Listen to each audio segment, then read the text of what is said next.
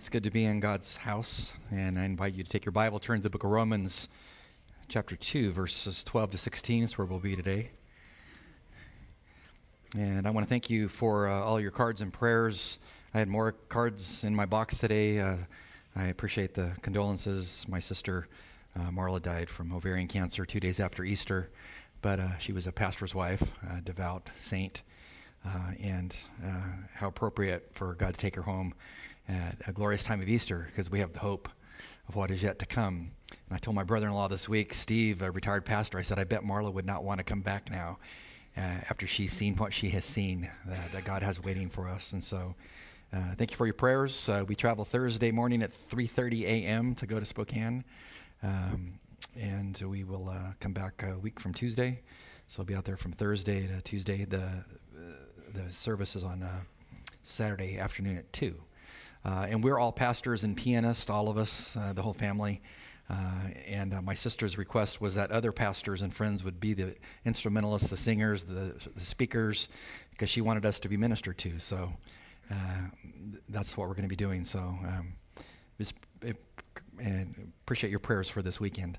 Um, and I uh, also want to direct your attention to the massive dirt lot that we have over here. that is our building program. It's going awesomely, isn't it?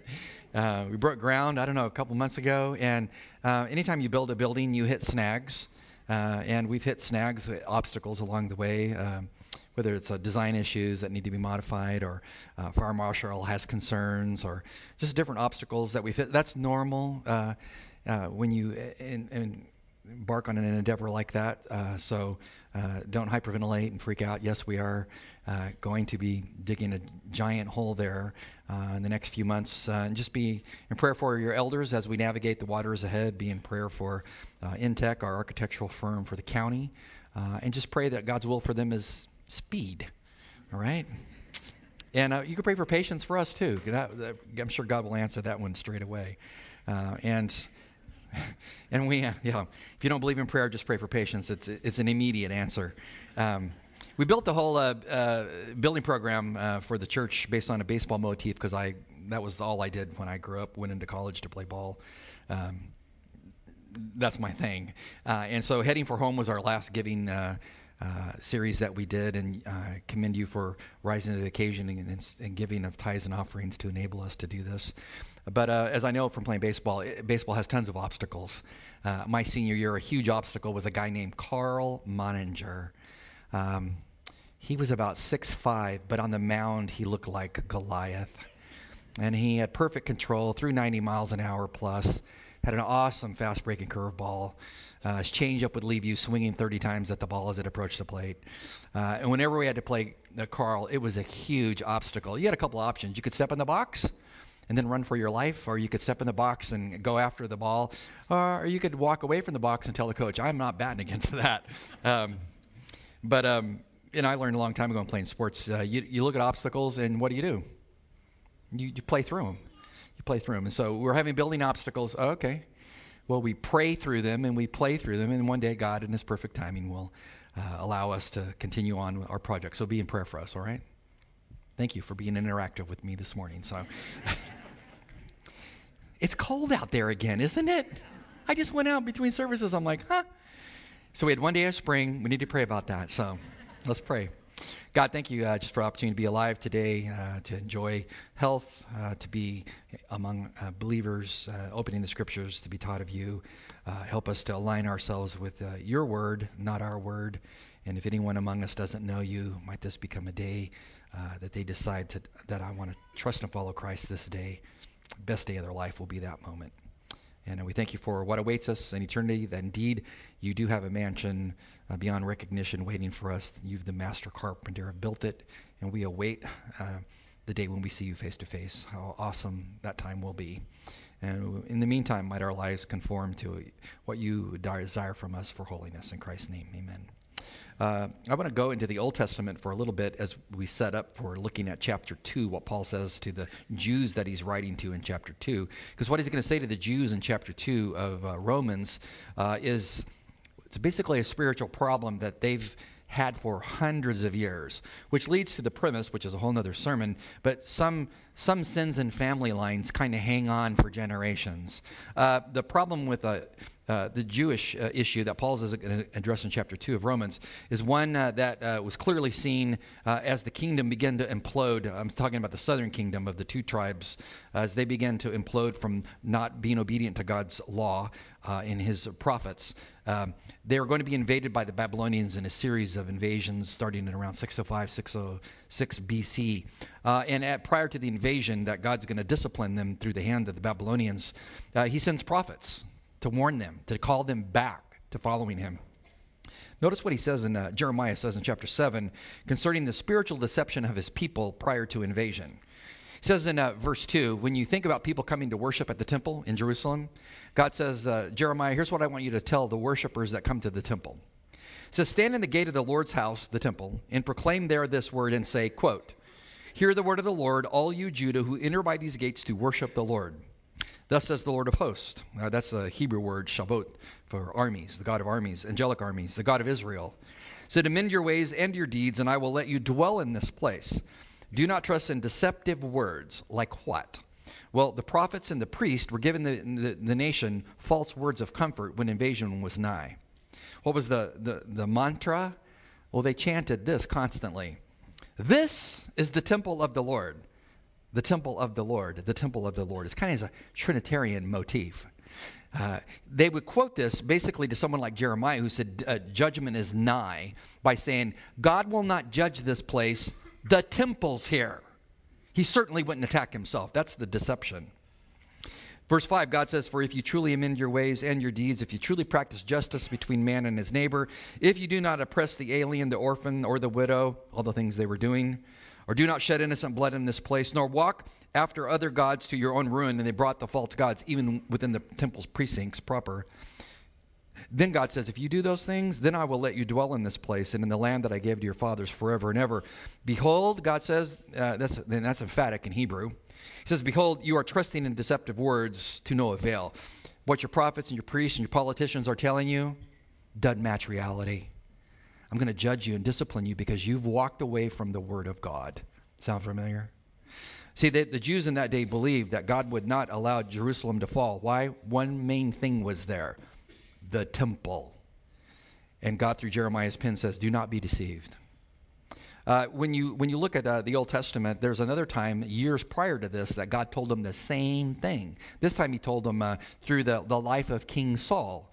Uh, God had told King Saul, Follow me, perfectly to the letter. Do not deviate. And Saul's going to modify his obedience to God. Samuel's then going to approach uh, the king with these words in 1 Samuel 15. Has the Lord as much delight in burnt offerings and sacrifices as in obeying the voice of the Lord? I mean, he's bringing all these sacrifices, trying to cover the fact that he didn't totally obey God. He says, Behold, to obey is better than sacrifice. God could care less, Saul, about all your sacrifices. He wants obedience without any waffling. He says, and to heed is more important than, than this, than the fat of rams. For rebellion is, is as a sin of divination, insubordination is, a, is iniquity and idolatry. Because you rejected the word of the Lord, like modified it and only obeyed it like as much as you wanted to, the Lord has rejected you from being the king. There's consequences to disobedience. See, Israel had this uh, sin in their culture for many, many years. Saul did it, the nation did it. As goes the leader, so goes the people. A fish rots from the head down. You understand this? And this is what happened. And so, Paul, fast forward to Paul's day, uh, some 600 years later, when he's writing his letter to the Romans, uh, there's a Jewish contingent in the, in the church. He's writing to the Jewish contingent in chapter 2. He's preparing to come to them to teach and, and minister among them. And he's writing the Roman letter to them to introduce himself and his teachings to them. Uh, and he's talking, in, as we saw in chapter 1, about the glory of the gospel of the Messiah, the Messiah, Jesus and he's, he's been talking about them. And the whole first chapter uh, is about the Gentile, basically the Gentile problem with sin. And he's been waxing eloquent about the Gentile world of sin. And every Jew listening to him, I'm sure, was high fiving Paul, going, Go get them. It's exactly how Gentiles are. Because remember, if we if we have to review, because it's been several weeks, so I'm assuming a few brain cells have died, and you need to be brought back up to speed, right? What in the world were we talking about back then?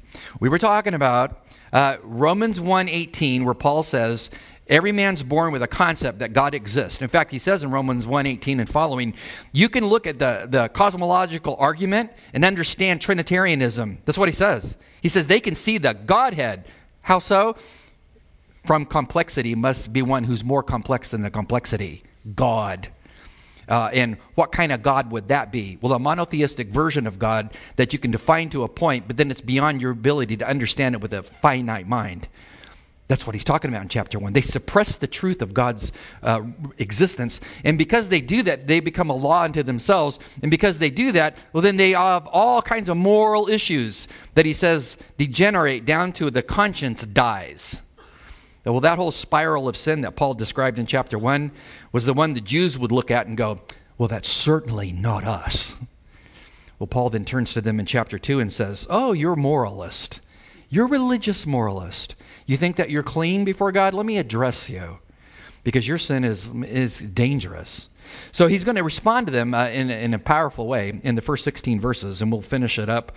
There's more than just the first 16, but this little motif right here is God responding through the pen of Paul to the Jewish moralist. That's the context.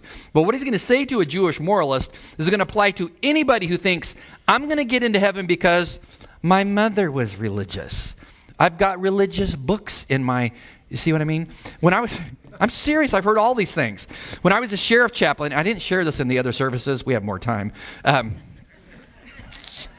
when I was a sheriff chaplain, they called me to, to do a funeral for the sheriff's department. So I went to the house, interviewed the, the, the wife of the deceased, and, and I said, you know, um, you know, tell me about your husband. So she's I, like, like what? what words would describe him? Adjectives. What? So she's describing him, and and uh, and, uh, and she said, uh, and you know, you know, you know, chaplain, he was a godly, godly man. Oh, really? How did you know that? Well, yeah, he, he had a Bible. Neato. it's a Greek word. Uh, uh, can I can I see his Bible? She goes, Oh, yeah, absolutely. So she goes and gets it and she hands it to me. I think I cracked it open for the first time. Nothing in it. Not even a, I mean, not even a bookmark, not a pencil. Underline him. Nothing.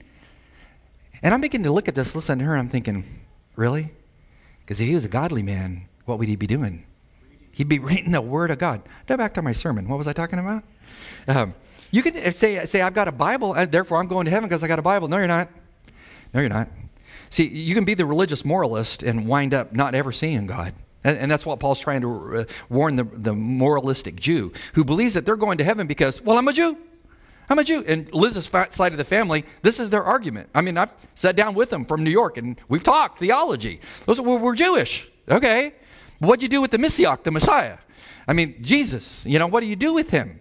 Uh, and so Paul, who understands who the Messiah is, is trying to wake up his Jewish brethren. So he's going to give you the answers of what God says to that Jewish moralist. Uh, and we'll review. We're still reviewing. I'll eventually get to my sermon. Hang on. Verse 1, what did he say? Well, God says, uh, I, I need to supply the reason for divine judgment.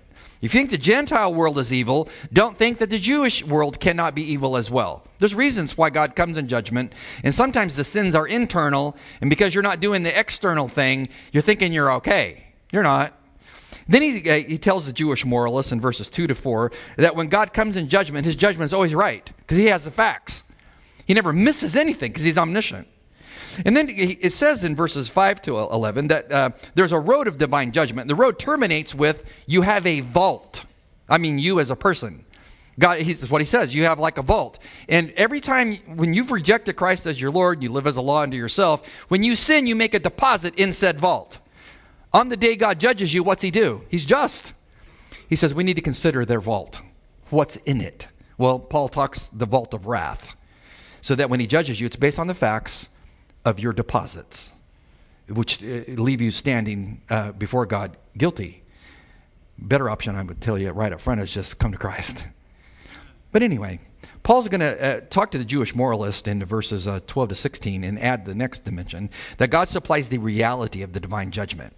I mean, it, it's going to. it's going to be real, and here's how it's going to be real. How God's going to go about judging people. It says in verse 12, he says, For all of, who have sinned without the law will also perish without the law. That's a Gentile. The law here is substitute the word Torah. So it, it, Gentiles don't have the Torah. they'll still be judged. Then he says, All who have sinned under the law, i.e., the Jew who has the Torah, will be judged by the law or the Torah. Then think about the Torah for just a minute. How many big commandments are there? It's test time. There's not nine, there's not 11. Yeah, you're cheating. Okay, there's 10. The 10 big commandments, okay? And then beyond that, there are 613 additional ones.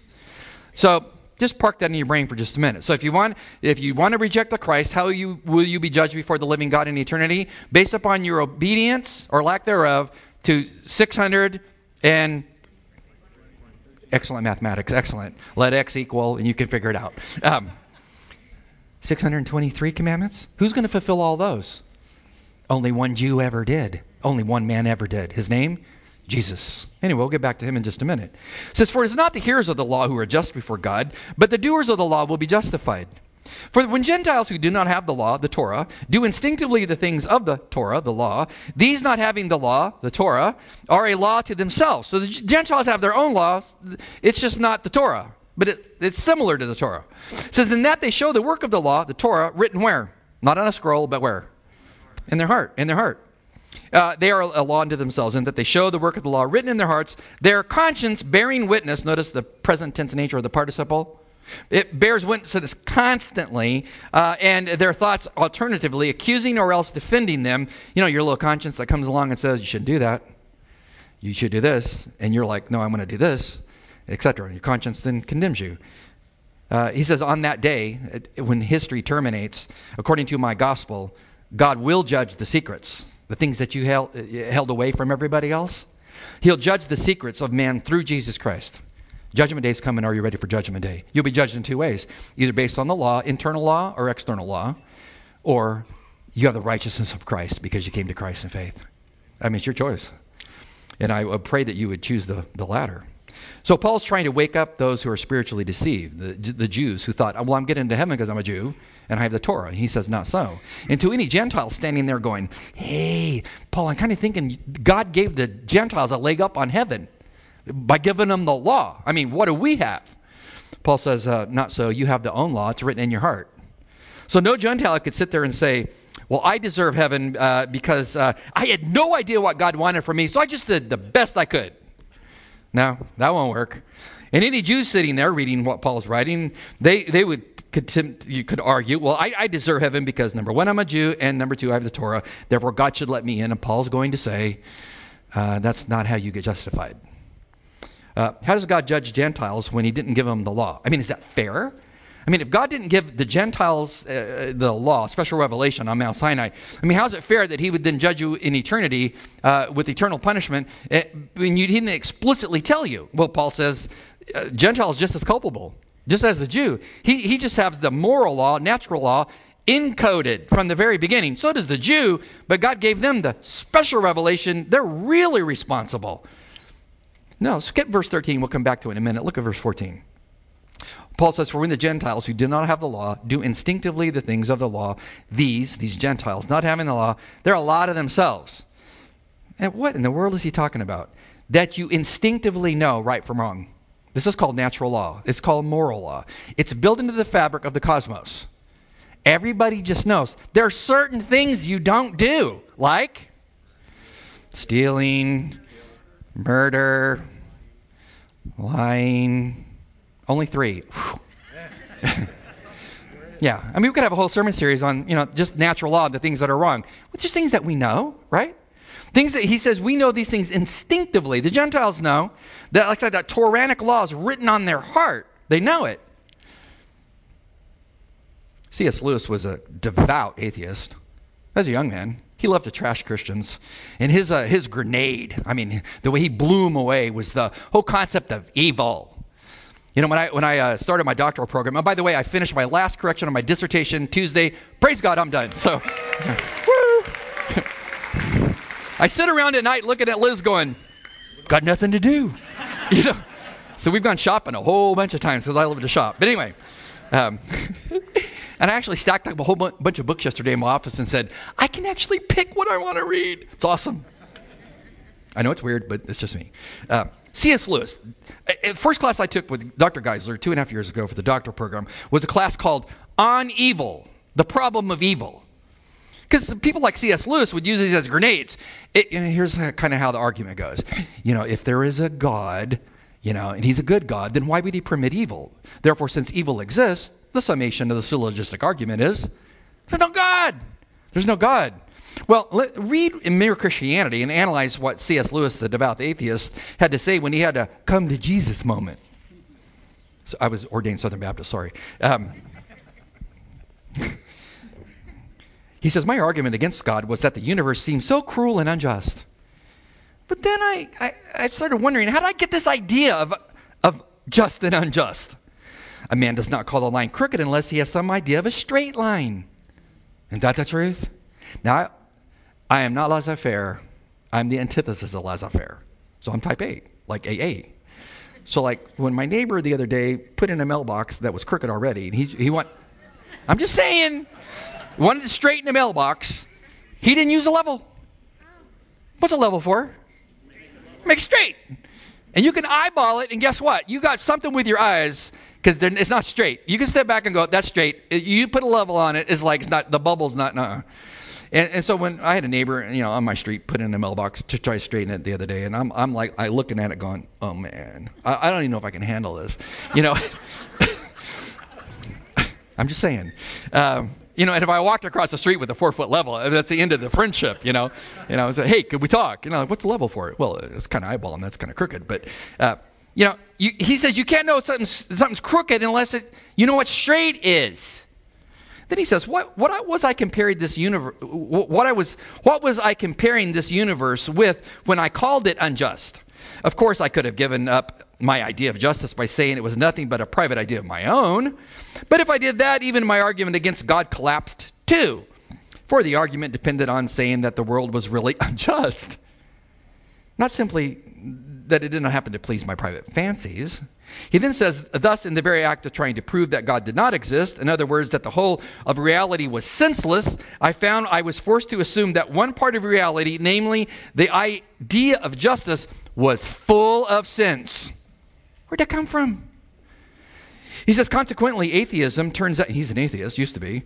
Uh, he says, consequently, atheism turns out to be too simple. Whoa.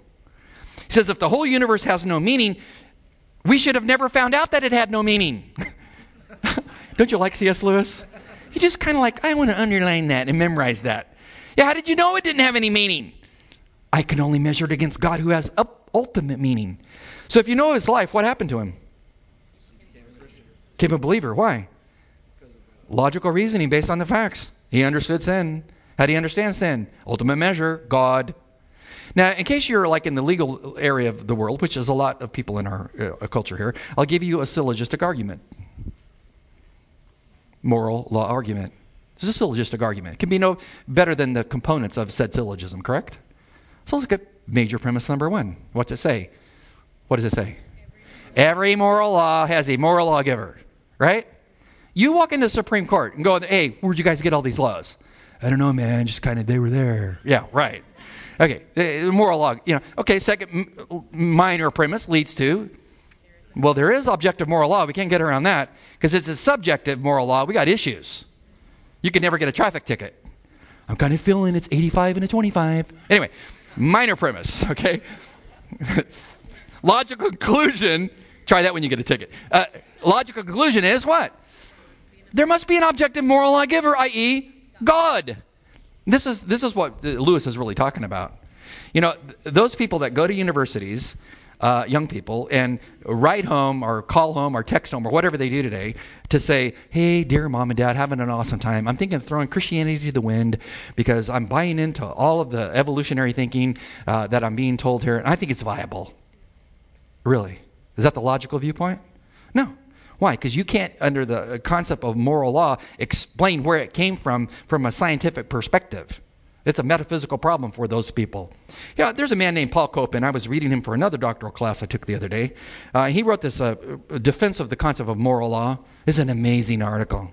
I'll just summarize what he says in this for those who want to believe in atheism. Because if you're an atheist, like, like Lewis said, where does your concept of morality really come from?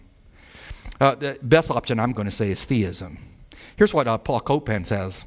He says the affirmation of human dignity, rights, and duties is something we would readily expect if God exists, but not if humans have emerged from valueless, mindless processes. Says the naturalist context of a series of impersonal, valueless causes and effects producing valuable beings is shocking and utterly incongruous given the outcome. He says if intrinsic value does not exist from the outset, I'm in evolutionary thinking, uh, its emergence from non valuable processes is difficult to explain. No kidding. It doesn't matter how many non personal, non valuable components we happen to stack up. From valuelessness comes valuelessness, not value. In the case of morality, we're still left wondering how value and obligation came to be thrust upon a, value, uh, a valueless context of unguided matter in motion to have a context for the truth that murder's wrong. Where'd that come from? Well, it was just a valueless primordial sea of this and that, and, and out popped on the other end eons later that certain things were just wrong. Really? That's the best answer? No, I think the best answer is theism. There is a God who has set the standard of what is absolutely true and not true, and we are moral because we understand He's the ultimate of morals. You know, Dr. Geisler uh, gave us one day in class uh, eight reasons why uh, moral law is just kind of there. And I'll give them to you, I'll summarize them. Uh, number one, we know it's there because moral law is undeniable. We know it's there. We know it's there. Now, you might be saying, yeah, cultures do things differently and, and there's not absolute morals. Well, the, the minute you say there's not absolute morals, you made a moral absolute statement, so therefore I rest my case. But anyway, um, do I need to say that again? Okay. The minute you say there is not moral absolutes, that's an absolute statement. You absolutely prove my position. You follow? And, and, and this is what Geisler says moral law is undeniable. You can't get around it. It's around there, and it, it's absolute in, in its being there. Number two, he says we know it by our reactions that there's moral law. That go to the DMV and wait in a long line. You know what I mean? Then you're standing there and there's 6,000 people in front of you, and somebody steps in front of you in line. How do you feel? What do you do? Tap them on the shoulder? Praise God for you. you grab the shirt collar and throw them out of line. I've done that before when I was younger, not a good option. Uh, but something bad's happened, you know? Why? Because moral law. So you just tap them on the shoulder. Hi, buddy. I believe in moral law. There's absolutes. You're out of here, dude. You know? Number three, you believe in moral law. Why? It's the basis of human rights. Translated, you couldn't have a human right, an alienable human right, unless it's measured against God. Four, uh, it exists because it's the unchanging standard of justice, meaning you wouldn't know what is justice unless you knew one who's absolutely just. Five, it defines the real difference between moral positions. Ask the question What's the difference between an ISIS warrior and a U.S. soldier? are they the same? Are they the same? No. no, diametrically opposed, are they not? Because what does this one not have? Morals. Morals. What's he going to do with the prisoner? Kill him, torture him, whatever. What are they going to do with him? Treat him with respect, dignity, care, compassion, court of law, whatever. I mean, the whole situation's different. You wouldn't even know the difference between those if you didn't know the God of absolute morality. What do you do in battle and not do in battle? Well, thank God we have a nation that Judeo Christian concept that understands how to treat people even if it's your enemy. But they don't have that concept. You wouldn't know the difference if you didn't know there was a God. He says, since we know what's absolutely wrong, there must be an absolute moral standard of rightness. True. Seven, moral law is the grounds for political and social dissent. Absolutely. I would love to like walk through a crowd of demonstrators, whatever they're demonstrating, anti-gun, pro-gun, pro this, pro whatever. And I would like to ask them some questions like, do you believe in absolute moral law? Because I have a hunch knowing my culture the majority of them are going to say, hey, no, man, I'm relativist in law, moral law. It's just like what I do is what I do. And what you do is what you do. Why are you demonstrating? You follow? Because you couldn't demonstrate unless you have an absolute standard of why you demonstrate. Anyway, and then lastly, he says, if there's no moral law, then why would we make excuses for violating it? When I was, this is a funny one. I mean, when I was a sheriff chaplain, I mean, I heard from all the 1,300 officers, like, what would happen on traffic stops? You know, you get pulled over, the window goes down. You don't want to say two eggs over easy with, you know, that doesn't go well. I had a friend do that. You don't want to do that. I actually had a friend that did that.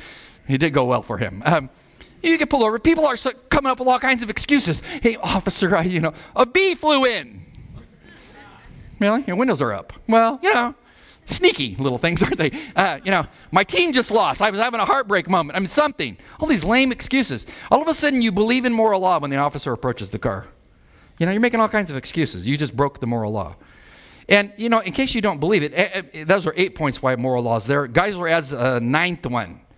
Oh, those are his eight. Paul adds a ninth one. It's called, verse 14, your conscience. You've got one. Have you listened to it lately?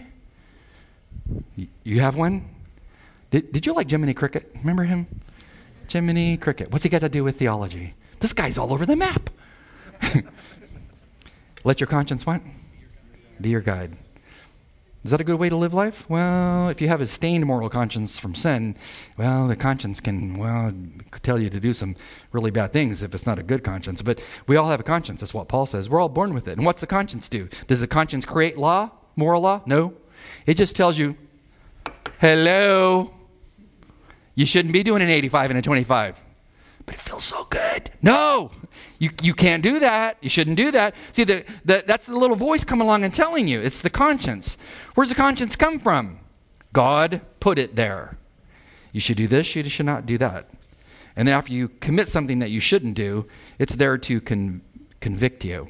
Uh, I took Nathan with Liz. Uh, he works for the FCC now. They hired so many uh, special needs people to work for the FCC, so he has a job downtown. So he takes the VRE downtown every morning, gets up at four to go to work, and he, he's enjoying his job. But he went with a little buddy and his mom to New York this weekend, so we're finally. It's quiet at my house. Uh, I told him I was going to sell the house while he's gone, but uh, he's like, "Whoa!" Uh, you got a kid with your kids occasionally, but um, we told him we'll be there for you when you get back. So he taught us how to ride the VRE. We've never done it. Liz and I dropped him off down there, got in the bus station at Union Station. We hung around DC all afternoon, got back on the VRE. I've never ridden it before, right? I don't know the rules. Train pulls up. I see an empty car. We walk on. We want to sit upstairs, and Liz gets a seat. I get a seat. We sit down, and it's totally quiet. I'm relaxing, kind of chilling. It's kind of nice. And um, all of a sudden, some lady across the aisle, you know, the expanse, you know, she goes, Pastor Marty and Liz! you kidding me? The church is everywhere. It's unbelievable. And yes, hey, how are you? It's great, fantastic. And we're talking and sharing, and it's really loud and everything. And all of a sudden, I, I feel like somebody's yelling at me. So I, I look down below, and there's this big burly dude, shaved head, earphones. He pulls them out. Hey, buddy! Like, hey, yeah, what? I thought it was another parishioner but it wasn't. He's like, Do you realize that this is a quiet car? no, no, no. Do you realize you're talking to? Uh, I didn't say that. This is a quiet voice. So, yeah. So the, you know, the sinful side wants to step in. I said, Thank you for being here to tell me what I'm supposed to do. And he sat back down, put his earphones in. Now, had I read the doors when I came in, because I just blew by them, empty car, we're the first in. If you read the doors of the quiet car, have you? What does it say? It's a quiet car. No talking, no loud music, no cell phone talking. I mean, I didn't read any of the Ten Commandments of the quiet car. right. Now, had I read them and known them as I'm sitting there and the parishioner goes psycho over there, I could have went, the conscience would have kicked in. And had we began talking, the conscience would have kicked in and told me what? Don't do that. It's against the law. The conscience. We've all got one. You got one? Paul says we know there's moral law because we have a conscience that tells us there's moral law. So then what, what's the upshot of that? Verse 13. For it's not the hearers of the law who are just before God, but the doers of the law shall be justified. Is Paul saying, well, is he saying that you get into heaven based on your obedience to the law? No. He's setting up a theoretical situation. He goes, oh, you're a Jew and you want to get into heaven based upon uh, obedience? Well, then it's got to be total obedience to the law. All of it, all of the time, no deviation ever. Perfect. And if you're a Gentile and you want to get into heaven based upon the law, you want to be justified before God, we have our sin problem just like the Jew does, and you'll have to be just as obedient to the internal moral law as they will be to the Torah. And since that can't ever happen, well, his, his, in chapter 3, he's going to tell you you need to turn to Jesus who fulfilled the law. But in verse 16, he says, uh, You need to wake up. Why? One day, when according to my gospel, God will judge what? The secrets of men through who? Through Christ Jesus. Like all the things that you did that nobody else knew about, that you thought you got away with, I mean, all those conflicts in your conscience that you didn't listen to the good voice, you didn't do the evil voice, all those compromises, God says, let's put them on view. If your life's not covered by the blood of Christ, then it's just you as the law. Here's the facts. So that when you step into eternity without God and are punished, it's totally just and impartial. It's based upon all the evidence. Far better to come to Christ, isn't it? Why? Well, he was the ultimate Jew, the God man, who bore my sin, bore your sin, fulfilled the law to the letter, never sinned, went to the cross, rose the third day. And what's he doing? He's calling out to people in a spiritual stupor, telling them, You need to wake up and come to me, and he'll redeem. Let's pray. Father God, thank you for the opportunity to open the words of Paul. Uh, what a great saint. Uh, articulate thinker was he. Uh, might our thinking match Paul's thinking? Might uh, his passion for the cross, for the empty tomb, be our passion? And anyone among us that plays games with eternity, might this be the day that they come and talk to a counselor afterward and say, I want, I want to know Christ today. You will stand ready as the good shepherd to bring the sheep home. Thank you for your love for us, and we love you back in Christ's name. Amen. God bless you. Have a wonderful, sunny spring day.